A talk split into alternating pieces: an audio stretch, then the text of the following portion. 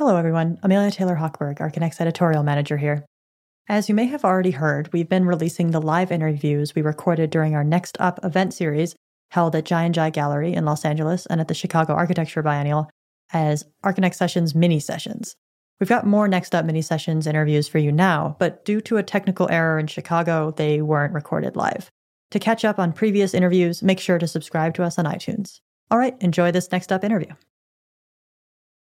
wondering coming out of it now it's been i guess two three weeks. How is your experience with the biennial in general? I thought i mean i really loved chicago and i thought the biennial was really interesting. Well i guess for the obvious reasons that everybody said you know that they didn't include the usual suspects but instead included people like me so i kind of liked that. But also i, I found the, the choice of venue was super important because I learned while I was there that it's I guess the only cultural building that that everybody can use and everybody can enter. And so you know when we're setting up, you would see all these people like you know homeless people using the bathrooms and and taking their time and doing whatever they need to do. So that was I thought that was really really interesting. So I thought this in in reading the reviews, this got a bit lost the fact that they kind of included, you know, like Theaster Gates and, and all the kind of projects that he's doing around Chicago. And then this aspect that the biennial was positioned in this building. So in general, I really liked it. I thought they did a great job. Uh, Francois Roche, who I think is a friend of yours, right? Yeah, yeah. He's been kind of critical about the biennial afterwards, actually speaking directly to that, thinking, saying that uh, the biennial has had kind of a anesthetizing quality sweeping away the homeless people and stuff, but your experience was different than that? Well, um, I mean, that only happened during the two days of the preview, mm-hmm. where you actually had to have a pass to enter the building. Mm-hmm. And not even, I mean, you could go into the lobby, but not inside the building. So that was, I mean, uh, if you if you notice, the day that we had the interview, the lobby was kind of half inhabited by by its usual kind of population already. So um, maybe this was just an impression that during the two days of the preview. Uh huh. Definitely. But also, like Francois likes to to point out these things. Actually, what what happened was we were in a panel with uh, Andrés Jaque and uh, Fake Office and and other people, and um, I, I quoted. I saw Francois in the audience, and I quoted him on something, and then he kind of en- entered the discussion he likes to be provocative as well. I, I don't know. There is a kind of political discussion about uh, Rahm Emanuel, how he's like gentrifying the city or doing this, doing that. Mm. But um, he also did this biennial, and and I can't imagine that it's a bad thing for Chicago to have this kind of discussion going on. Mm-hmm, definitely. And um, he, as a mayor, embraced it. So whatever he's doing, I mean, I'm I'm all for like experimenting with cities and and trying out things. And gentrification is a kind of big part of cities because cities are, are businesses. They're not like they used to be. You know cities have to attract people and they have to generate money. And so unfortunately that's how the world is. Like the eh, the the municipalities in in stockholm where i was working on the vespi project mm-hmm. they each municipality has a ceo so kind of financial manager. Very interesting. Um and that's the country that kind of invented you know welfare state and all these things. So yeah. that's how that's how the world is going. I mean to complain about it and, and kind of go against it is i don't know. Retrograde? Maybe retrograde yeah. Mm-hmm. um, another thing i think that is kind of interesting and touching on what you're just talking about a bit is in a way you're part of this generation or this first grouping of architects who are as at home or perhaps more at home in a biennial or exhibit than in a in a traditional construction site, um, or at least a mm-hmm. traditional office. I don't know how many architects are actually on the site that often, but do you feel a commonality with the other participants in this? I don't. Uh, I'm not used to being in architecture exhibitions mm. so much. So yeah, I mean, certain people I really uh, loved what they did, and and um, like Andrés Jaque, maybe. Mm-hmm. I, I loved the performance and I thought it was interesting that it was kind of anti architectural in a way, but also sort of hallucinatory, like speaking about many things and stuff. so yeah, I mean, different people. I really like what they do, and I felt at home. And I think that's it's interesting that you that you speak about uh, the fact that we're sort of inhabiting exhibitions more. And I thought, I mean, today I was thinking that uh, during all the discussions in Chicago, the exhibition wasn't addressed enough. Mm-hmm. The fact that they took this kind of big building and put these big objects inside rooms and a sort of variety of things. And because finally it is an exhibition, it is there to kind of draw people. It's not, you know, architects tend to see these exhibitions as, as, uh, ways to promote what they do but i think it, it also has to kind of stand as a as an exhibition in itself. That's the kind of final product in this case. Definitely. There's almost two camps. One treats the exhibit as a means to represent their other work and then the other tries to consider the exhibition as itself as a, an, a, a place to kind of act architecture or yeah. create the work of architecture. Like the Sou Fujimoto piece was was that mm-hmm. kind of acting out of architecture. Even the I think even the MOS piece with a kind of big house that was kind of interesting because it was like a like a blown up model. Mm-hmm. So I thought that was interesting. Like the Bow Wow Wow was was um, it wasn't photogenic. It was kind of impossible to to photograph, but I think it was interesting. Yeah, I agree. Somehow in that building, and it was kind of a project for that exhibition. Touching on your your installation itself, which was entitled Fantasy Ruins, Bags, Body Parts, and Bibelot. And in some way, I think sectioned into those three parts, literally, especially in the room, it was sectioned into those three parts, but then seemed also kind of thematically or conceptually. Can you go through bags, body parts, and bibelot? Yeah. So the the bags kind of comes from this older project that, that was called Domesticated Mountain, which was about um, the suburban home in the time of online shopping, where suburbia as a kind of typology lost its, you know, was kind of invented to collaborate with shopping and with uh, with logistics and with transportation of goods. And so suburbia was out close to where the goods were traveling on the infrastructure, like on the highways and stuff. And there were shopping malls, so it was all kind of part of a of a ecosystem of shopping and also the suburban home or the single family home was very much used by architects as a kind of manifesto vehicle so like villa savoye kind of was the perfect vehicle for corbusier or all these kind of famous villas mm-hmm. of the 1920s so then I, in that project i look at what happens to the suburban home in the time of online shopping and then kind of talking about desire a bit and, and shopping as a kind of fulfillment of desire and when you shop online, that desire sometimes expires even before you open the package because you've already kind of you wanted that t-shirt and then you don't want it anymore. Yeah, definitely. And then I, so I was kind of interested in all aspects of of shopping and and home.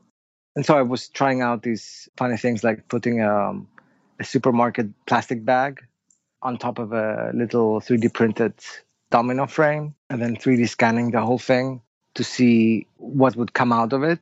And both are kind of ephemeral. Like in Greece, people built these domino frames and, and along the way decide what the house is going to be like. And sometimes they don't even have the money to finish the house. So that's the first thing they would build the concrete frame. Mm-hmm. And then also the shopping bag is like the first thing a, a homeless person will, will pick up to use to put their things in you know, because they're like walking around. So they kind of their belongings are not in a house, but in a series of of uh, supermarket bags.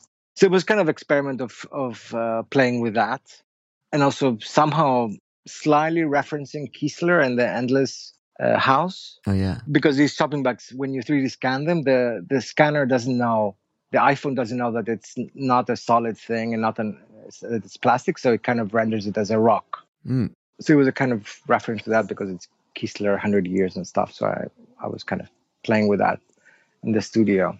And then the, there's one that is also cardboard box on top of a domino frame. And that's the box where the 3D printer material come in. Wow. And so I was kind of, I wrote that it's, if the materials for your home comes in a box, then the box is the, the home of your home. Yeah. Or something like that. So kind of these are kind of layers of of outside that kind of keep going. Yeah.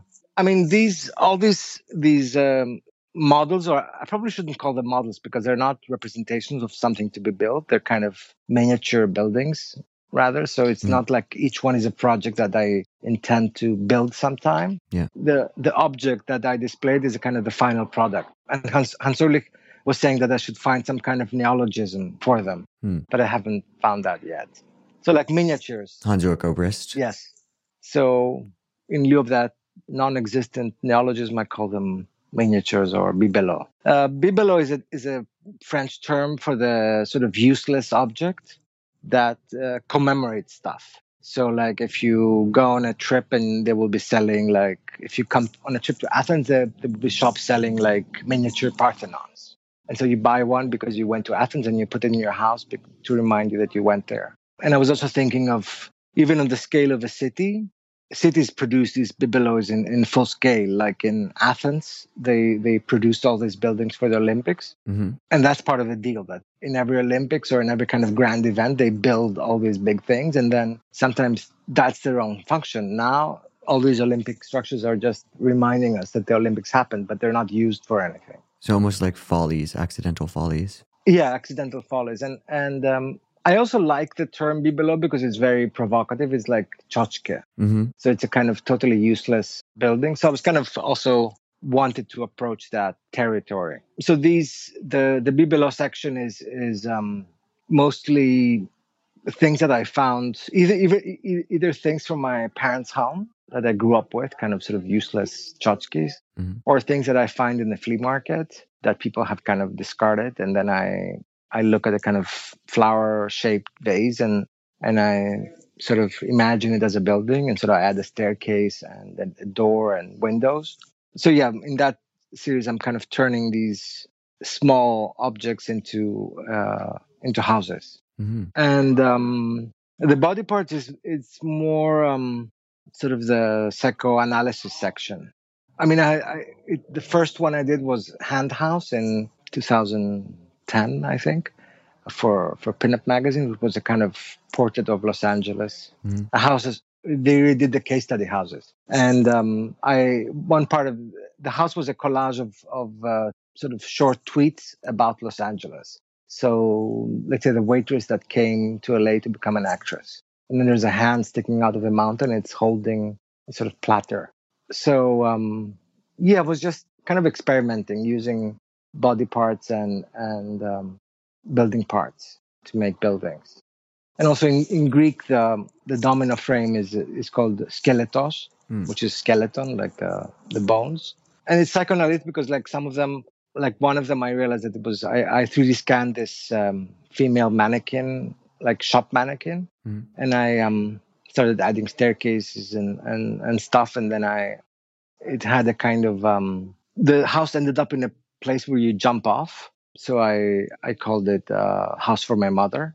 So i think that the body parts are more like things that i uh, understand what they what they mean once i do them. Hmm there's one with a foot sticking out of a of a perimeter wall and that's kind of also about death. So i think the body parts are mostly dealing with death but it's just a way to yeah get that out on a form That kind of intimate relationship you have with the objects you're creating, um, it seems almost like that necessitates this small scale or this kind of more, yeah, I guess a, a smaller scale. Um, yeah i mean these objects is it's the, the sort of more most private part of my practice. It's the thing as that, that i i mean i've been i've been making these kind of things. I started in the 90s with online communities uh, sort of building out my sketchbook let's say and then i started 3d printing them because you know somebody forgot to pay the hosting for an online community and we lost like 40 buildings. Hmm. so for me it's uh, like 3d printing i decided to 3d print them because that was the only way to have a physical object that was quasi digital. Mhm. so still retaining some some of that 3d program connection rather than a kind of thing that i would make with my hands. Hmm yeah so that, but so these are like my sketchbook in a way. They're not things that i make because i need to have something to show. It's more like i whenever i have an idea i make one. And also i have a kind of backlog of things that i've 3d scanned and they're waiting to become buildings. So it's kind of ongoing thing. So then I guess the other aspect of your practice, the other really dominant one would be uh, your role as a curator. yeah. Can you tell me a bit about your Super Studio show? Yeah, the it's actually called Super Super Studio because the idea for that show was that it would be half works of Super Studio from from the late late 60s until let's say late 70s and the other half would be contemporary art inserted in between. People that could seem to be inspired by super studio or relate to super studio. So i was in charge of the the part where um, I, I inserted contemporary art into the show and selected artists not really people that that um, whose work is is visually connected to super studio but rather that um, i interpreted super studio as a kind of series of of ideas and not so much formal things but um, almost um, premonitions. Mm. So, like the continuous monument, the way they describe it is a kind of technological surface where you don't need any more objects and you just live off the technological aspects of this surface. Mm. You could say that that's the internet today. Totally. So the Super Super Studio show is is running until um, January 16 at PAC in Milan and the other two curators are Vittorio Pizzigoni and Walter Scelsi. They did the, the kind of archival super studio thing, just to have some facts also in there to be nice, you know. mm-hmm. Yeah. Um, but that was really, I mean, super studio is one of the one of the things that that I really find interesting in the sort of recent history of architecture, just because a lot of the things they dealt with were not just about buildings, but also about, you know, life and ceremony and death and education and, and all these um, aspects. So, um, yeah, I'm, I'm always fascinated with their work and I always find it almost contemporary. So I, I don't, I wouldn't even treat it as archival. I would think that this is stuff that, that, that we're still dealing with. I certainly agree with that. Super Studio, absolutely incredible work. But when you're when you're organizing a show, were you sorry? Yeah, yeah. I was gonna I was gonna talk about curating in general. Mm, perfect. You, yeah, I mean, I, I kind of fell into curating through blogging. I had the blog for many many years. It's still there, but I never updated. I just put like recent projects now. But um, for a long time, I was you know thinking of what post should I make, and I would make like a post about you know I don't know, well maybe Super Studio or um, Guy the French architect that I'm always a bit obsessed with. And so when you're when you're selecting what to put in a blog, you put images of things in a sequence and you kind of create a narrative. And so it's not that different from an exhibition. Mm-hmm. Um, and I, I, had been working with curators ever since I, I finished uh, SCI-Arc. The first kind of job that I had as an intern at Magasin, the Centre d'Art Contemporain in, in Magasin in Grenoble. Mm-hmm. So I was always half in the art world and half in or half in the exhibition world, let's say. Yeah. So curating came kind of naturally. It's, it, it was a progression from making the space for an exhibition.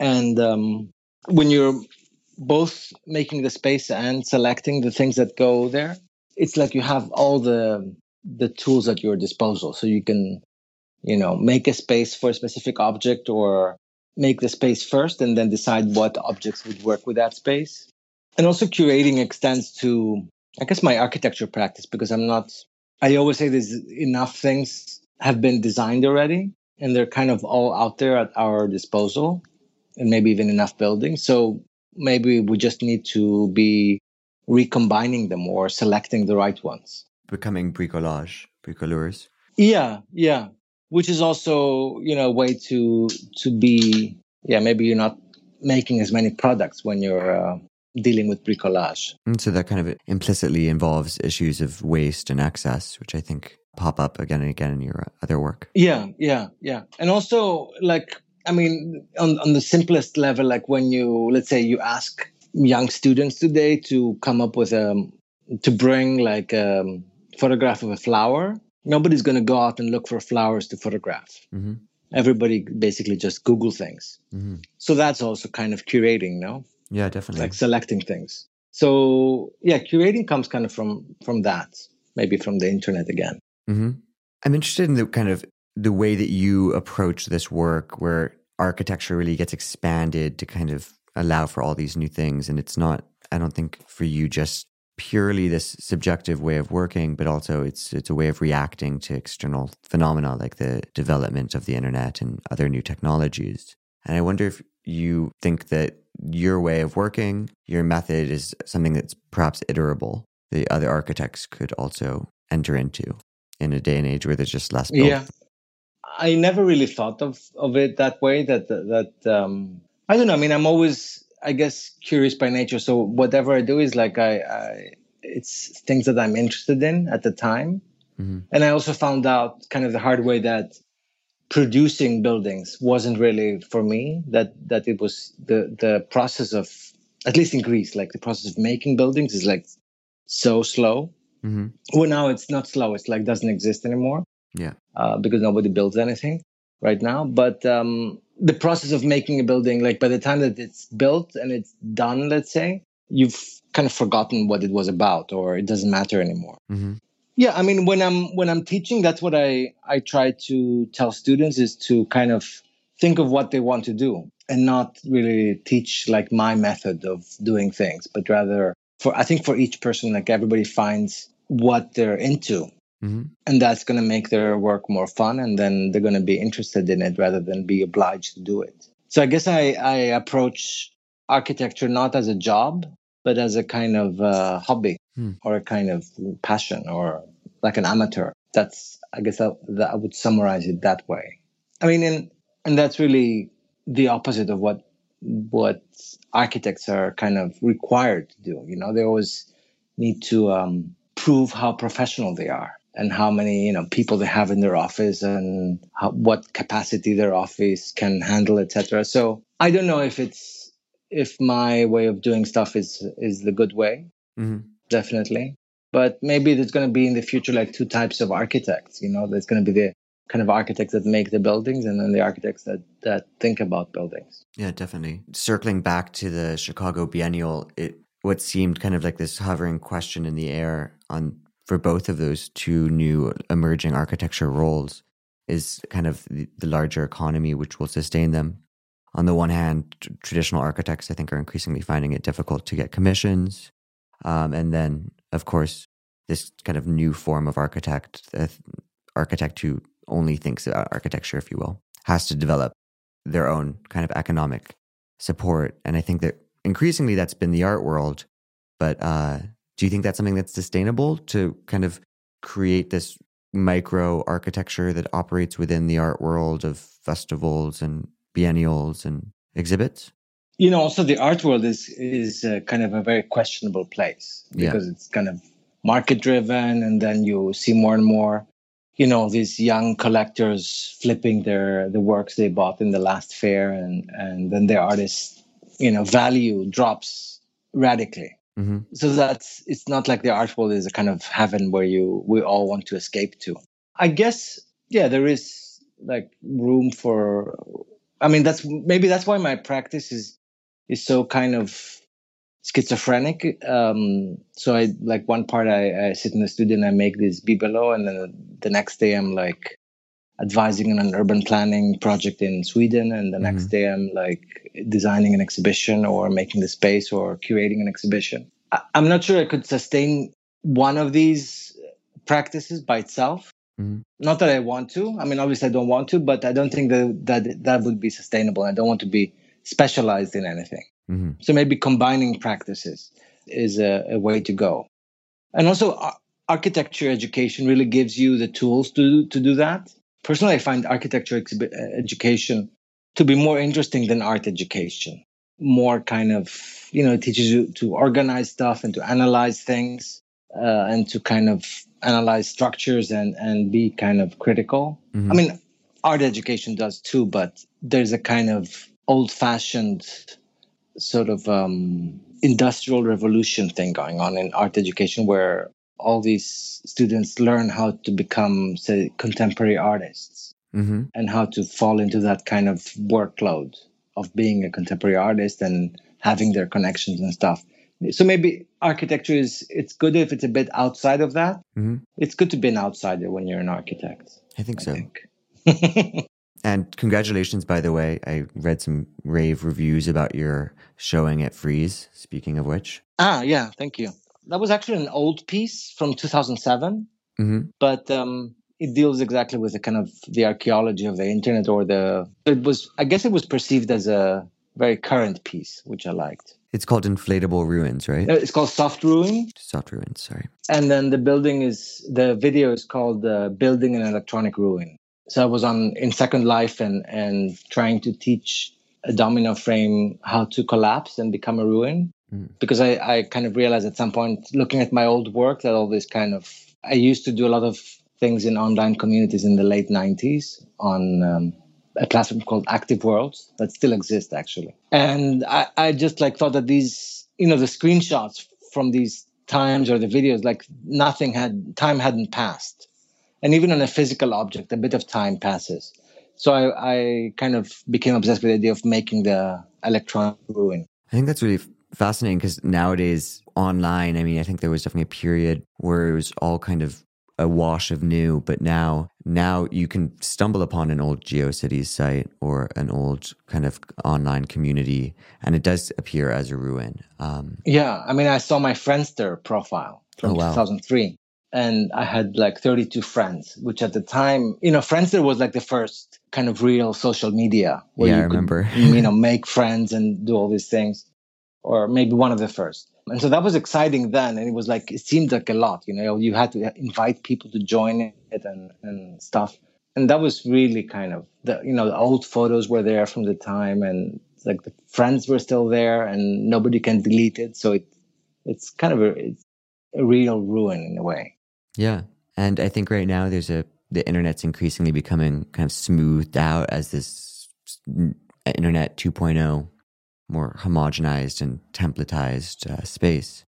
Is that something you perceive as well? Yeah, yeah. I um I did a kind of lecture once about inhabiting a template, Mhm. um, and again making you know I mean the domino frame is, is sort of the constant reference in my work just because I I grew up with these things all around like and so making parallels with Corbusier proposing the domino frame as a kind of international style that you would just fill in with your building and it would act as a template and then facebook of course providing you a template page with your cover page and your profile picture etc and sort of making parallels between those two things. That's i mean in a way that's what we do with everything no? Like we inhabit templates for everything. Hmm there are of course like on the internet now you you have these um, miniature trends. Like in one week in the year there will be like a kind of new thing where you can put your face on a like texture map your face on a kind of dancing avatar and everybody will be posting these for like five days mm-hmm. and it will literally last five days you know Yeah. I think that's really fascinating, like how fast the, the turnaround is uh, for these kind of things that become, let's say, viral. Yeah. And that's also always one of the interests that I have with the internet is this kind of viral economy, as opposed to, let's say, the, the desire based economy of the past, where um, you would kind of choose the particular car because it was red and shinier than the other car. And so the viral economy is like you, you don't really know exactly what you're going to be choosing or what's going to become a hit. It's it's a bit more absurd. Irrational. Yeah, yeah. Okay. Thank you, Andreas. All right. Thank you.